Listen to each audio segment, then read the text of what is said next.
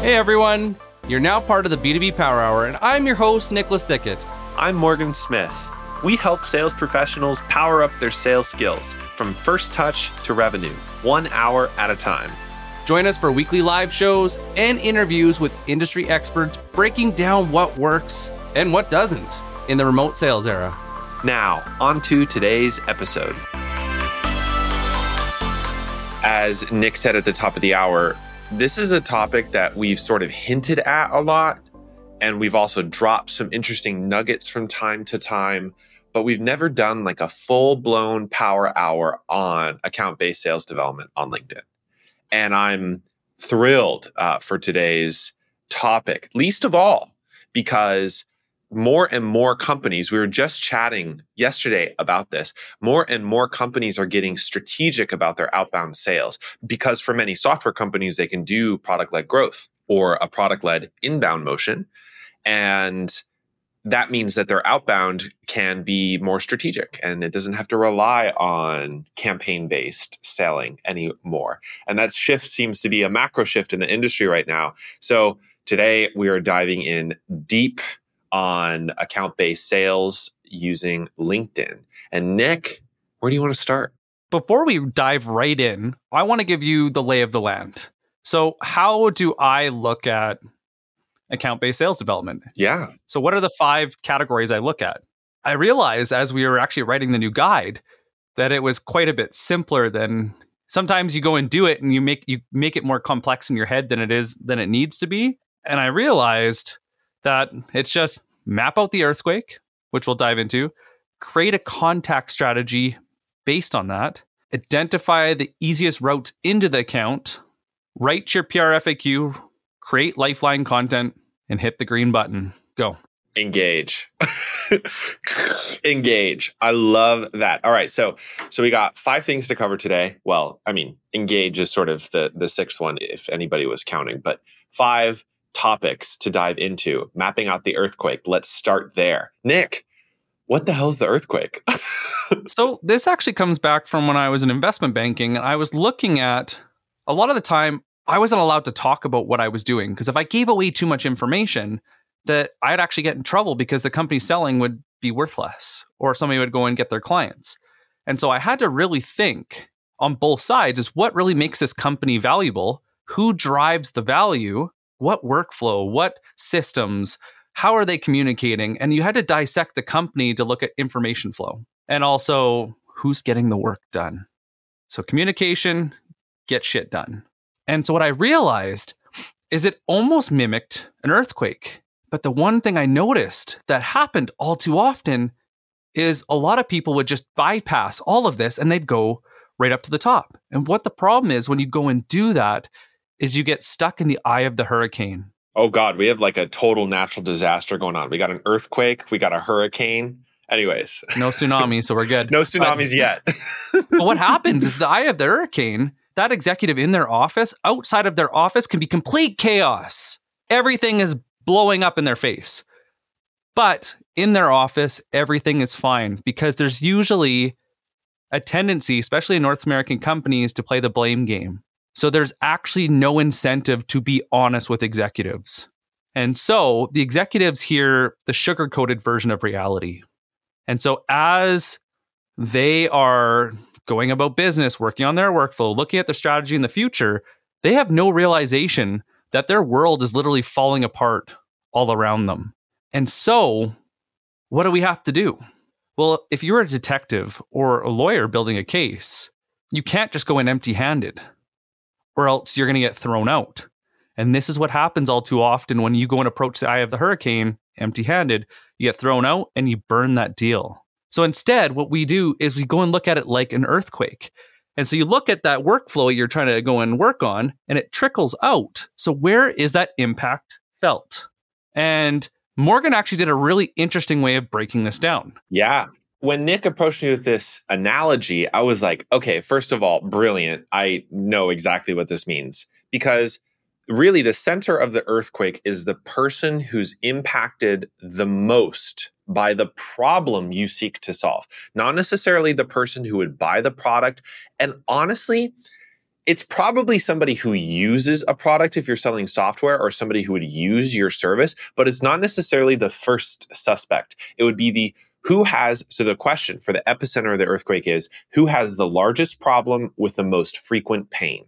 So, whenever you're selling something, who's the person who is losing their mind over the fact that they're having this problem and it impacts every single day or you know it impacts the most frequently compared to anybody else in the company with any other job title and chances are this person is a manager maybe or a top performing rep or the person that somebody you know lower in the organization it could just be uh, you know one of many accountants on the staff if you're selling something into finance. It could be you know it's the person on their day to day so that's the epicenter. That's ring one.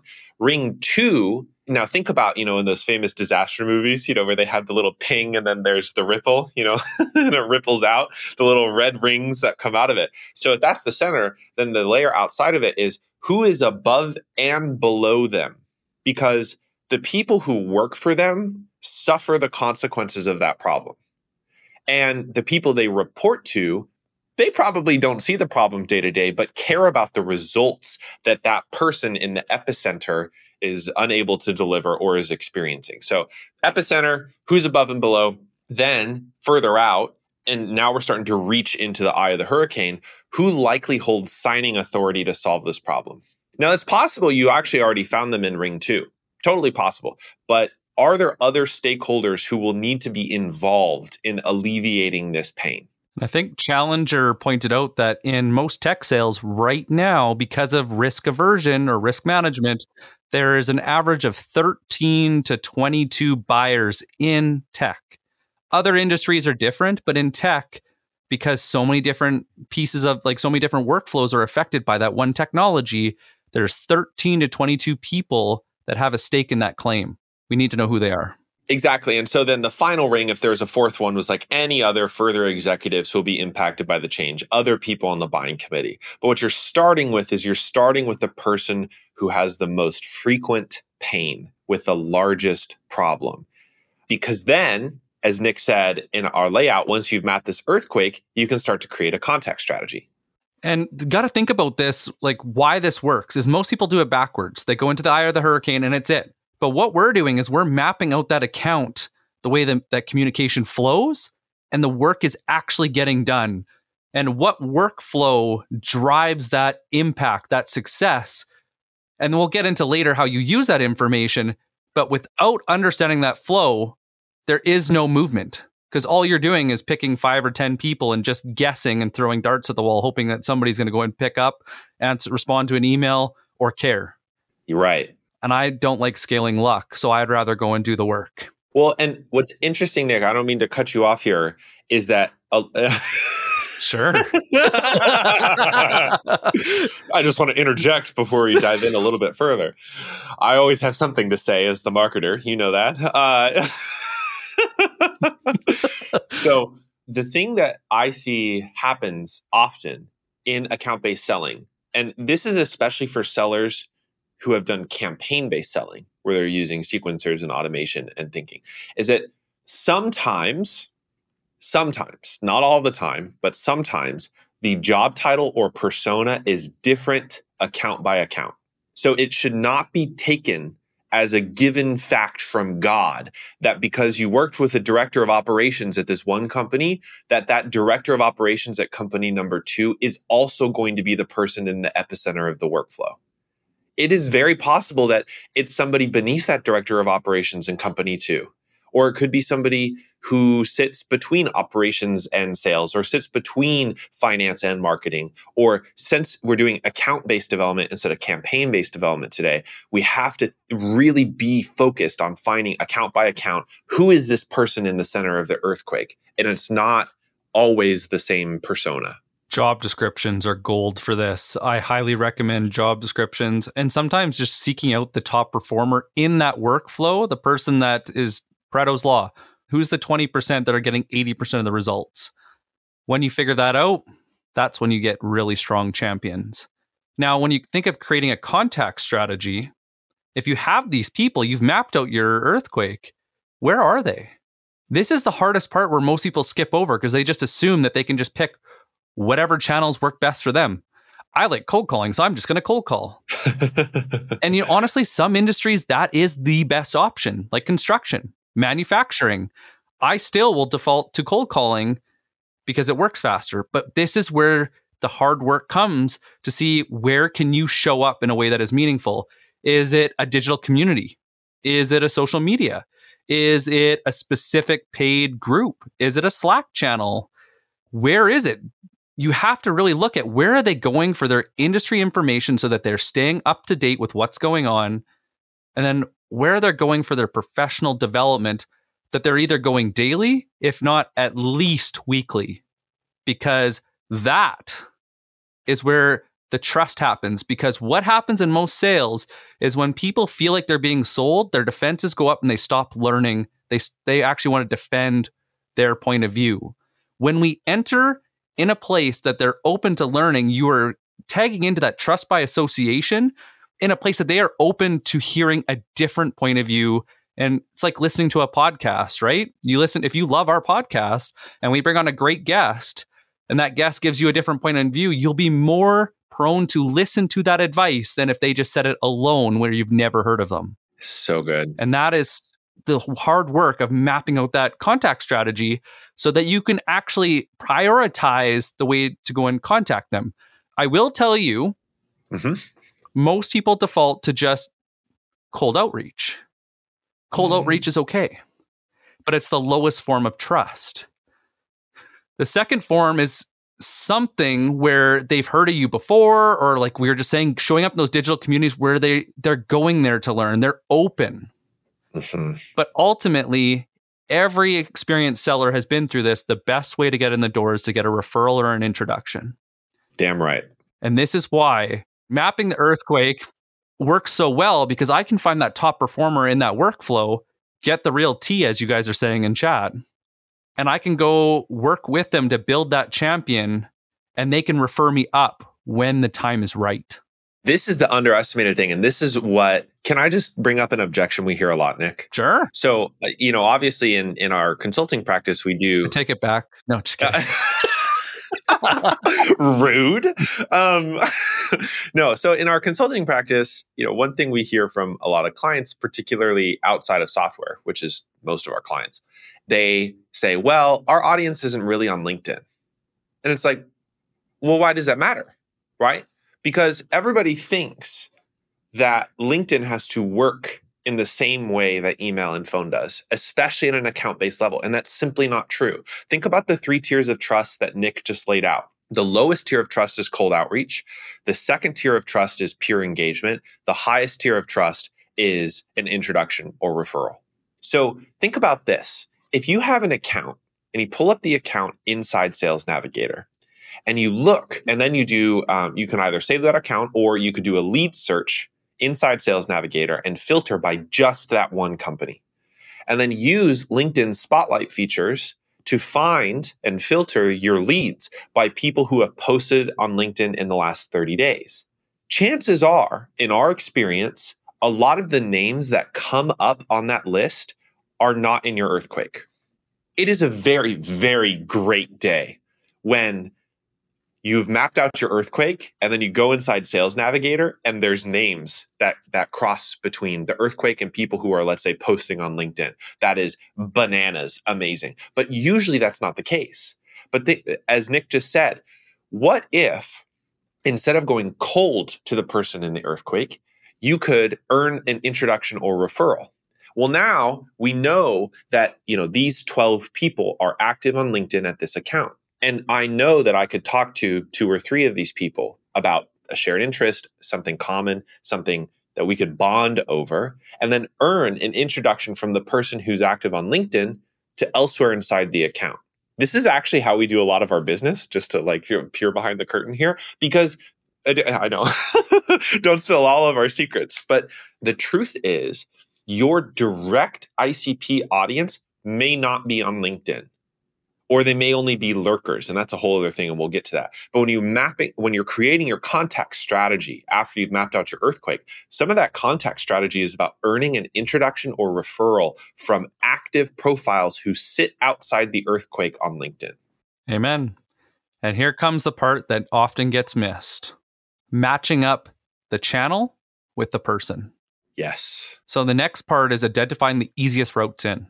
I'll tell you back in when I was selling to oil and gas and logistics and construction manufacturing, the smoke pit was one of the easiest ways to get in. I didn't smoke. right. But you could hang out there and hand out coffee and talk to people, get do your recon. Half the time one of the managers would walk out and they would walk with you in. Yeah, I would love to go and introduce you to so and so because you did the work. But this is the same idea, it's just changed formats. So, who's that low hanging fruit that you've stepped in their shoes before, that you really understand the workflow that they've been in, the problems that may exist, just to have a conversation first to test the waters? And where are they the most accessible? Is it LinkedIn? Is it Slack? Do they go and subscribe to certain newsletters? Do they buy magazines? What is it that they do? Is it a podcast? And all we got to do is a quick Google search, and you'll notice the more you work accounts, the more you'll see patterns with certain roles that it keeps showing up. So that's why you do it once, and it's a very minor update to keep yourself updated on how this works. But a lot of the time, the people getting the job done, or worst case scenario, sales, sales, sales response. and so I love networking with salespeople. Even if you don't have anything to sell to sales, like even if you're not selling to the sales organization. The thing about people that are in the same profession is they love to complain about the same profession. Seriously. Uh, it's true.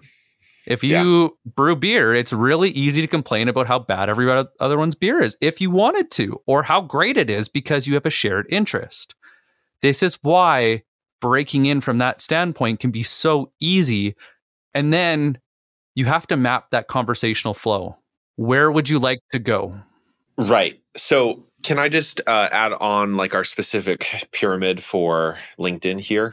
Mm-hmm. So, this is sort of a, an extension of finding these easiest routes into the account because you know we are t- talking about social as a channel or LinkedIn as a channel. So what I do is I pull up the account and save all of the profiles who are in the earthquake, who I've mapped out as many as possible. Sometimes, you know, it's rare, but usually sometimes there's some people who aren't don't have a LinkedIn profile. But everybody who has one, I save them to a lead list inside Sales Navigator. And then I pull up their individual profiles and I see if they are a creator an engager or a lurker. So a creator is somebody like us who's creating original content on LinkedIn, and some of you here in our comments today. And original content means they're writing something themselves, they're posting content themselves, right? Engagers are people who comment, who like, who reshare posts. So this is very common that you'll see somebody reshare uh, things. That that is this engager tier. They're not a creator tier but if they like stuff, comment stuff, whatever else. And then lastly, lurkers. These are people who don't have any activity on their profile, or it's from like a long time ago, like a year ago plus, where they reshared something, but they, but they don't like, they don't comment, they don't post or anything. 90% of your profiles will be lurkers. That's the average. So it is an mm-hmm. amazing, amazing day when you have a creator in that lead list. And it's rare, right? It's very rare to have a creator because those are usually only 1% of all profiles. So if you think about that across different accounts, it's just, it's gold mine when you find one. But then you're going to usually have a few engagers, right? So tier one are creators, tier two are engagers, tier three are lurkers. And what this allows you to do is it allows you to spotlight, as what Nick was saying, what the easiest route is to get to this person. Because chances are, if somebody's an engager, you can see who they're engaging with or what kinds of content they're engaging on. And then you show up in the same places they show up. If they're a creator, obviously they want people in their comments. So like that's the easiest one. Just go comment on stuff and start engaging in their conversations. But the lurkers is where the the art and the fun comes in on social and figuring out other channels to what Nick was talking about. It doesn't have to just be on LinkedIn to reach a lurker.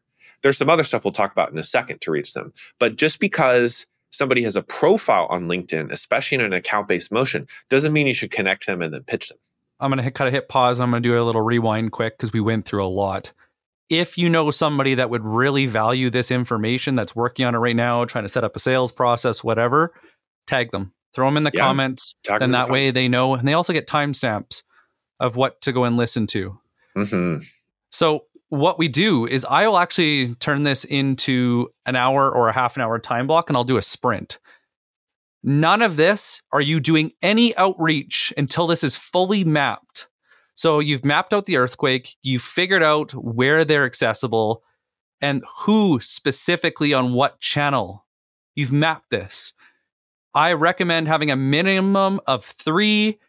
I usually will actually map out five to 10 because that way I don't run out of things to do. Because we've all been trying to cold call someone for however long, calling, calling, calling, and not getting a hold of them. When you have 10 different people, then all of a sudden they they're like, man, this person keeps calling me, or this keeps they keep sending me like great content. they get talking about you. So map out the earthquake, figure out where to contact them, pick those specific people and label what channel. Next is you're going to write what is the beautiful future that you have together? Ah, uh, the PR FAQ. This is the hardest freaking thing I have ever done. And I, so the PR FAQ is a, a nicer way of saying what I used to do. Mm. I upgraded this from Nate Nasralla and Brandon Fluharty on how they do it. But originally, all I would do is I'd write a one or two page, basically explaining like what was my goal with this company. But it's really interesting taking the PR FAQ of Amazon is their goal was to work backwards to go and launch a product from a customer's eyes. And just to clarify, the acronym is press release slash frequently asked questions, PR FAQ. The reason why I love doing this as a seller, especially going into enterprise and complex premium deals, is because you're dotting the I's and crossing the T's before it ever becomes a problem because you're like, so we're in a year or two from now working together. What are you going to transform? What workflows are going to be involved? How is that going to change the way that their customers interact with the company or see value? So you're mapping out all this value, you're mapping out who's it, who's involved, and then you're really thinking about what is the true cost. So to hit a meaningful target, to hit that beautiful bright future, what is the difference in change management that needs to be required? So, how is the workflow going to change? What technology is going to be involved? Are there going to be different people, different roles? And you're mapping this all out in your head and getting really clear on what that specific picture looks like and the future that you are building. And that's the PR, that's the press release because you're announcing it to the world. They can even send it out in a memo. Right. But the, the FAQ side is Think of it like an accusation audit. Now we're in the nitty gritty. You're in front of the executive. You're trying to tell them to change and spend money. They are going to have questions for you. They always do. So, what are those questions? Price? How sure this is going to work? How fast is it going to work? Think of all these accusations that they're going to go in a r- true mobilizer from Challenger is going to challenge you to make sure it's going to do what you say it's going to do and that you're capable of doing what you say you can do. So, what are those accusations they're going to come at you with to validate that this is the best investment that they can make with this money? Because you're taking money from other priorities. So, really, you're saying, why should we prioritize this over the other 17, 20, 50 things that are on the docket? Yes. And this is what makes enterprise deals move forward because this is how executives make decisions. Presenting it in house is they need to know all of these questions and have them all answered to know what resources are required. How much is it going to cost? When are they going to see the ROI? How does it line up with other initiatives and projects? And you're taking all that work out to validate if it's true, if it lines up, and to see if there's anything missing. And that is all too often what gets missed. The main task of the PR FAQ is, if you're familiar with this term, future pacing. There's really two things that come out of it. One is for you personally, the seller, the individual pursuing these contacts. What you get out of the PRFAQ is clarity, a clarity of thought and purpose, right? You are focused on these are the things that I'm going to talk about to these different personas. Here are the questions that they're going to ask.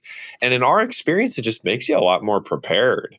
I think we're all fairly good at winging it. I think it's part of the reasons we're in this profession. But either if you're not good at winging it or you notice that deals sometimes fall apart in the middle of it, a PR FAQ is a great way to achieve clarity before you start engaging, especially high tier executives. There is a, a piece of this where your contact strategy and your routing into the account can actually help you develop this PR FAQ as well. It's never necessarily a one and done. Uh, you might have a first draft before you go actually reach out to people and, and use LinkedIn or other channels to reach them. But one of my favorite tools and uh, plays is to route bottom up into the enterprise. So you're talking with people on the ground floor, not necessarily somebody who sits in the center of the earthquake, but somebody who is the uh, maybe sellers or if you're selling into ops, normal ops people, and you're just having good conversations with them, like Nick had mentioned previously. And so you're researching the account and you're trying to figure out is this the right time are you know are the problems here really evident and then you're gathering all those insight and all that research together into your PR FAQ. So even if you start reaching out to some of the people in the earthquake, you know, not necessarily the executives, but lower down, or you're talking with other people inside the organization on LinkedIn to earn an introduction or referral, a lot of that can help formulate and refine the PR FAQ as well. And again, this is a concept.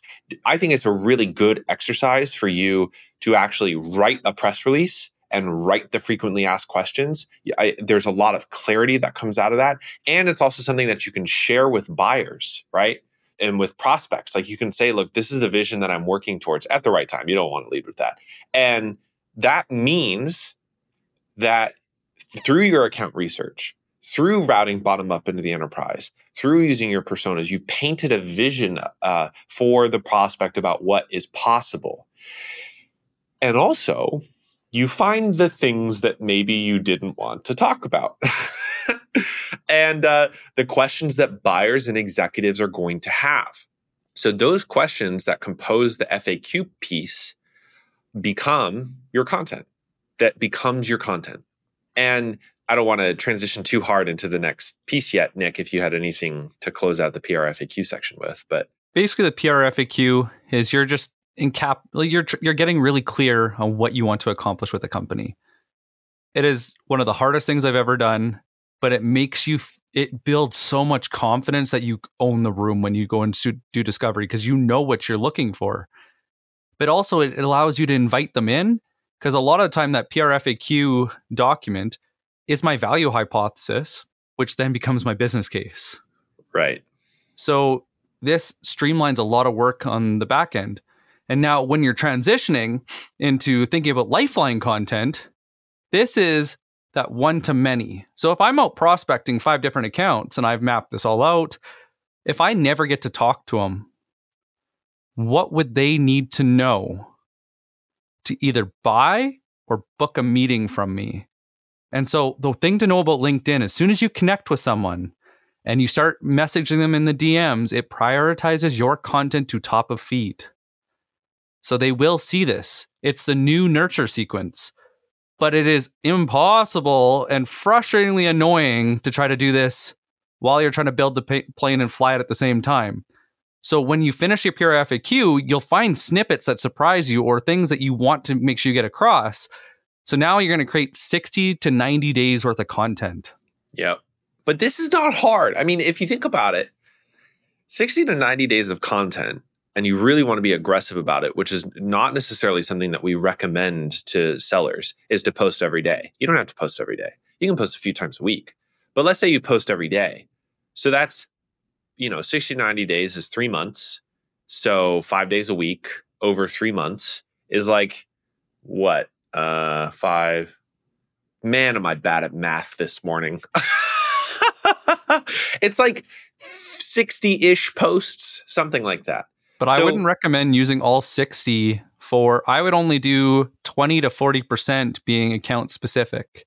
Right. Well, and that's the other thing. Like you, again, you don't even have to post every day. So at the top end, you're creating 60 posts, but you're probably actually really only posting 20 to 30 times or 30 to 40 times. And a good chunk of that will be, you know, FAQ focused, but the rest of it can be other pieces of content.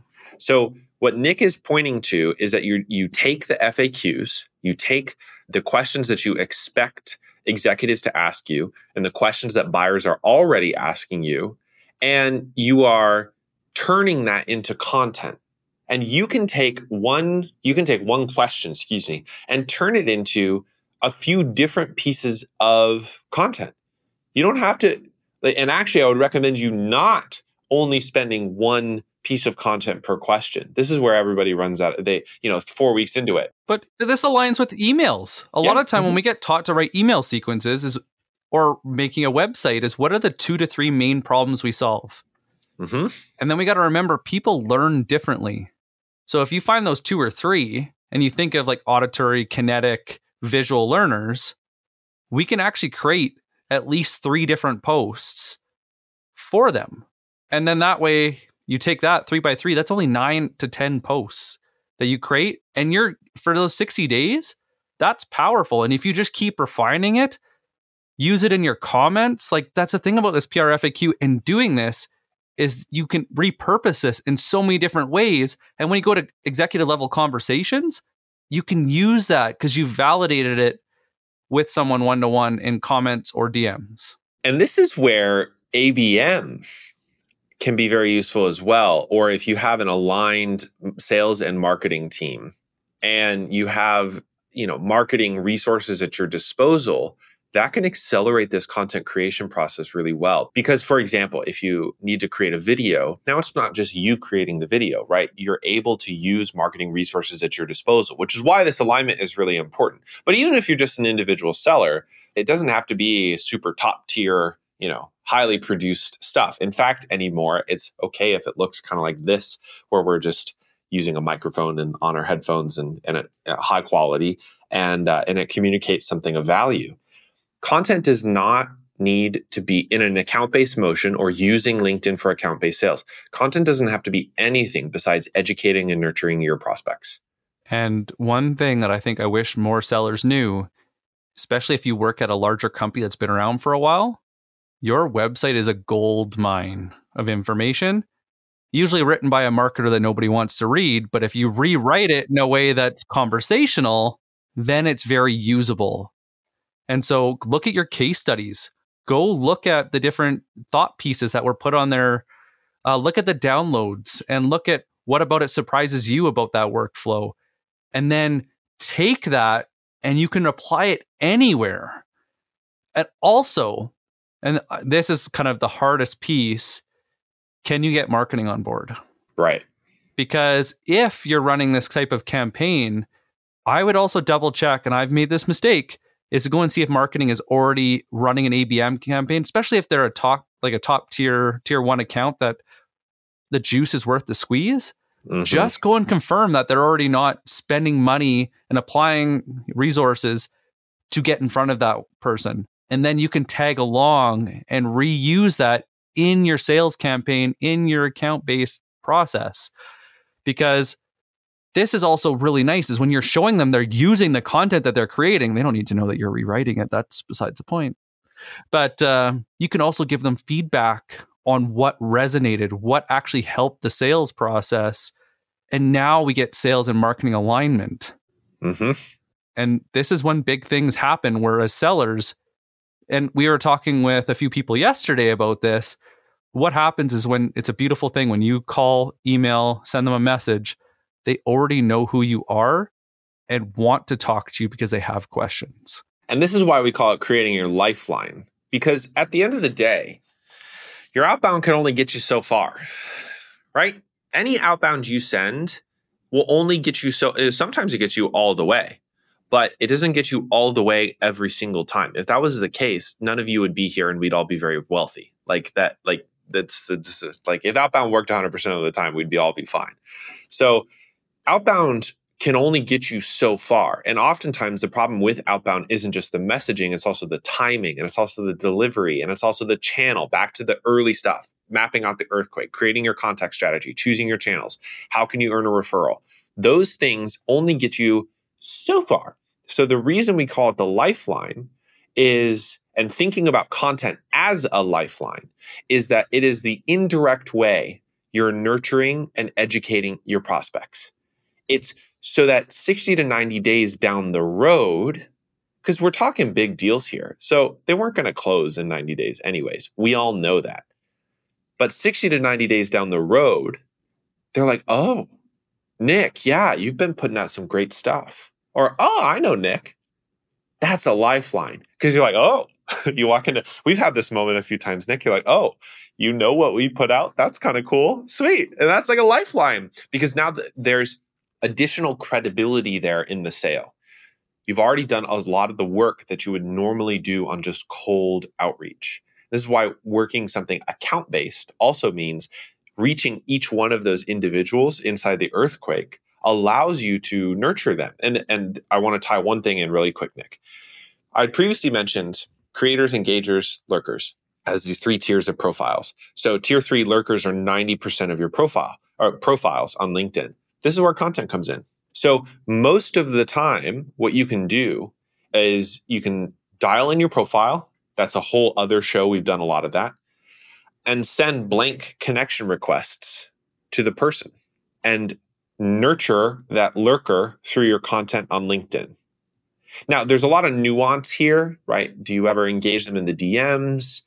Sometimes that's more like uh, for some of the profiles that you are that are engagers or profiles that you're confident are part of the earthquake or profiles you know there's some direct stuff and we can talk about that if necessary but the the idea is that you're nurturing the lurkers because the, the lurkers are going to log in they're going to scroll the feed so you want your name attached to value and depending on the lurker a lot of them are only looking at their colleagues Yes. Because they're at that kind of junior stage of they don't have the time and they haven't put the investment in to build out those networks around themselves. So a lot of the time it's just peer to peer. So when you figure out who their peers are and you take this ar- approach, this is why you can focus on less than 10% of the people on LinkedIn and get the full 100 if you take this type of approach. Now, moving into the last stage of just let's hit go and we can go and we'll go and talk and we'll get into some of the details, but if you have questions, mm-hmm. we have 15 minutes left. Please jump in the comments here, write all your questions. We're going to get into them right away. The one thing I want to go and say is with this process, what is the goal? Prospecting ends with a champion, but starts with an insight. That is this whole process wrapped up into one sentence. Say it again, say it again, say it again, say it again. Prospecting ends with a champion, but it starts with an insight. If there is no insight to draw from, this is why most sales prospecting is seen as spam because there's no point. Mm-hmm. And the thing too is the whole goal of this is to find that champion that's going to support you, whether it's through inbound that you go outbound, outbound that comes inbound, whatever hybrid motion, whatever, however it comes, is you want a champion that sees the world, that sees that future the same way you do, so that they'll go to bat and you can go and enable them to take it home, like Nate Nasralla says. Yeah. Because buyers now make 82% of this process is done without us. That 18% is all we can influence. And most of those meetings we're not even invited to. Mm-hmm.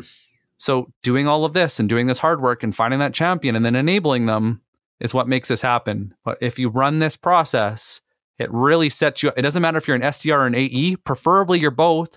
You have an AE that's supporting you building this, and you divide and conquer the earthquake to get in front of the right people, and then build the business case as you go. But just remember, yeah, when you map this out, it does work fast. It's very rare that I don't book my meeting in less than 60 days. And usually they actually ask me for a meeting because of all this work we've done. They show there's a lot of information there. Yep. Amreen had asked, what are some of the LinkedIn in-mail ideas that you recommend? So I wouldn't is my honest recommendation on an account-based motion. So again, if you if you come back to the three tiers the creators engagers and lurkers. You shouldn't send an email to the creators. That's dumb. They're active on the platform. Not a right away. As a last resort maybe towards the like a throwing a hail mary to go and like oh my god i'm, I'm gonna lose this deal. It's been six months and nothing's happening. Sure. Maybe I don't know, but like it, not for a creator, Nick. Like they're they're creating content, they're posting content. I should be able to if I can't warm them up in the comments, an InMail is not going to get that across the finish line. I mean, just an account in general. Like if, if that account in general, it's six months. Yeah. Oh no, I was going to get to that. But for creators, no. If they're engagers, you should be able to engage on common stuff. So maybe they only like and comment stuff from their alma mater or some sports team. Strike up a conversation over that send them a DM. Say, look, I see you like a lot of this stuff, right?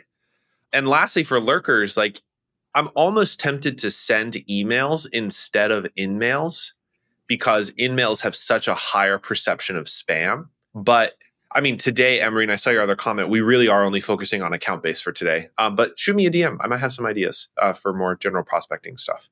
I will say it once right now. When you start taking this proactive approach to prospecting, it changes the entire game. Mm-hmm. The mentality that we need to go direct every time and that's what we need to lead with is outdated and it's the reason why your buyers don't want to talk to you they don't want to see you on their coming up on the phone whatever it's because they assume you're just trying to sell them mm-hmm. if you don't have any signs of pain if there is no specific reason to reach out like there's no you haven't set up triggers, there's no intent, there's nothing that says now is the time. Yeah. You shouldn't be calling them at all. You're only doing that for yourself and the company, you're not doing it for them. And the thing is, when we switch this around and we prioritize our lists so that we're using triggers, that is how we can open doors. You can just start conversations in other places that people are more open to. But if we always default to what's easiest or what's trackable or what, you know, counts as an activity, this is what sells us short and it's what gives us a bad reputation. So if I can challenge you that direct in those methods isn't always the answer. Agreed. Absolutely. The last thing I wanted to talk about in the interim, Nick, was setting this up sort of architecturally in Sales Navigator. So I sort of hinted at this previously. I want to offer this. I don't like lead lists. I think they're not that useful. And a lot of the data that LinkedIn sends is kind of weird. I prefer lead searches because you can set up sort of like basic intent triggers with lead searches to find new leads inside accounts.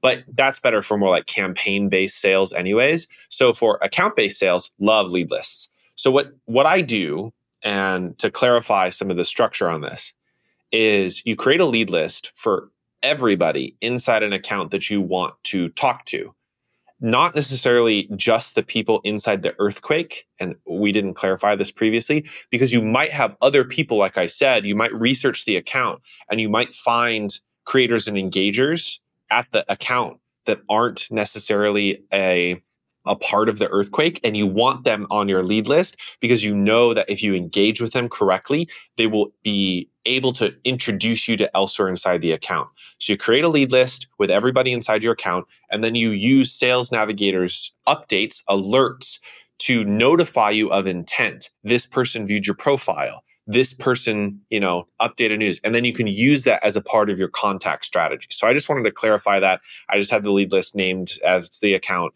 and save all those people inside this. But Adam has a great question. Yeah. And what Morgan said, it works so well because mm-hmm.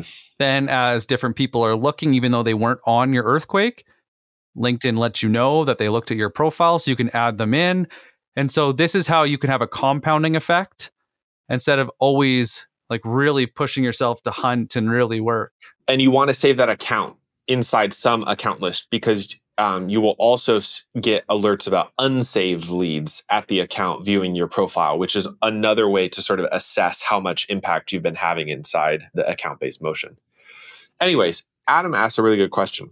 For 60 to 90 days of content, can you give me an idea of that schedule? How many posts per week, comments, and how do I prepare my PR FAQs, have them readily available for content? Great question, big question. So again, you can I would recommend it's sort of the the if you think of a maximum level is posting daily.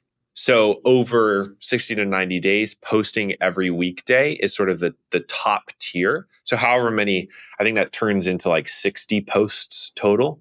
But to your point about question of comments, it's honestly, in my view, if, especially if you have the creators and engagers inside the account that you're trying to prospect into, it's almost better to spend time posting content only a few times a week, maybe two to three times per week, and then commenting on the other days or all days and actually spending your time engaging with those tier one, tier two leads inside the account. Huge impact switching to that methodology. Two to three is a lot of content. That's the sweet spot I like as well. Yeah. But commenting, especially when you've built your lead list, so you can just go in. So, what I do is I time block. So, in the morning, I post my content and I go and dive into my influencers to add credibility but you could also dive right into your lead list. So all you do is you open Sales Nav, look down, it says sort by account filters or lead filters. Click lead filters, and now all of the posts that you're seeing are just from that lead list. So then all you do is you set a timer, do a Pomodoro or 30 minutes, and just for 30 minutes, you do as many comments as you can. But since you wrote this PR FAQ, since you're you know keep doing this process and you're you're considering those workflows it's really easy to dive into that content. But remember you're sitting at a coffee shop you're at a networking event. Vampire sales rule do not pitch unless you are invited to.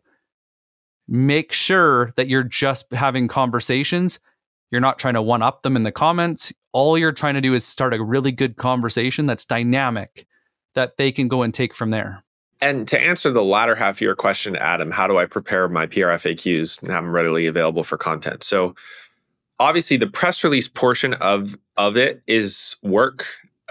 it's a lot of work. And that is not really where your content's going to come from. That's very focused on the account and the future state of the account. It will inform your messaging because it's going to talk about the future state that you're bringing them into the content comes from the FAQ piece.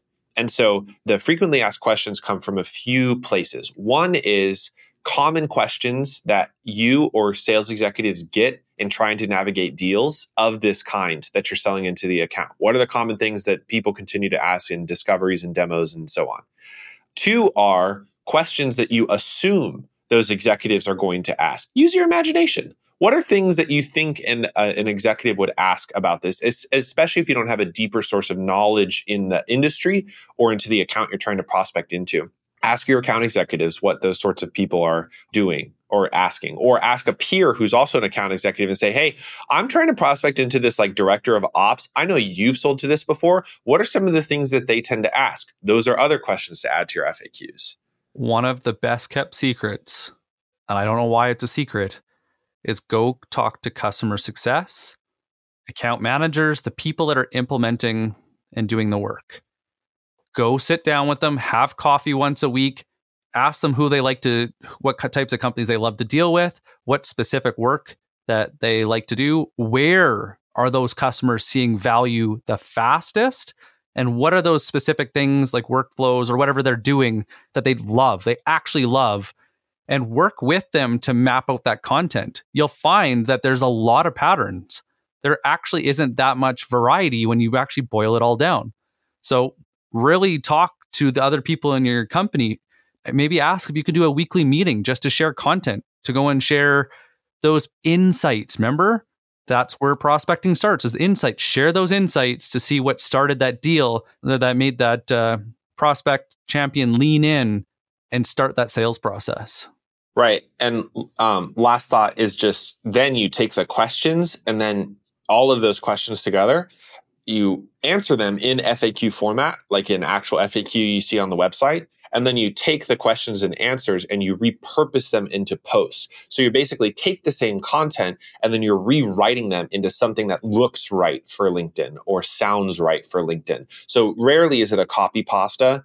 Um, usually it's uh, you know you're taking the you're taking the base level of content and then you're sort of breaking it apart rewriting it a little bit thinking about how this needs to sound for somebody on linkedin and and last rule for today one post one concept don't do more than one concept in a post.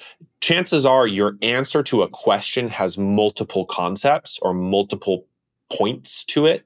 Keep it to one point or one concept per post. Don't go beyond that. Keep it consumable in the feed. Okay, guys, top the hour. I don't know where all this point or all this time went. My goodness gracious. Sometimes it can be hard to find our stuff on LinkedIn. So, one of the great things you can do is just jump on YouTube, search B2B Power Hour, and you can find all our content there. It's also nice you can speed it up, you can jump around. If uh, you also like audio formats, this does get repurposed onto our podcast, which you can find Spotify, Apple, it's everywhere. And as you guys know, it's 2022. It is no longer okay to suffer in silence. If you are struggling, if you need help, if management's not giving you the support you need, or there, you have you're getting you have more questions than you have answers, get into our DMs, shoot us a connection request, let us know what's going on. You do not have to buy anything. We will point you in the right direction and make sure that you feel comfortable doing the job that we love. Thank you so much, everyone, and I wish you the best of luck. Did you love today's episode? Subscribe now to have our three weekly episodes waiting for you. And if you really like our content, please leave a five star review. But if you're not ready to give us a review, check out another episode and follow us on LinkedIn. We'd love to win you over. See you next time. See you next time.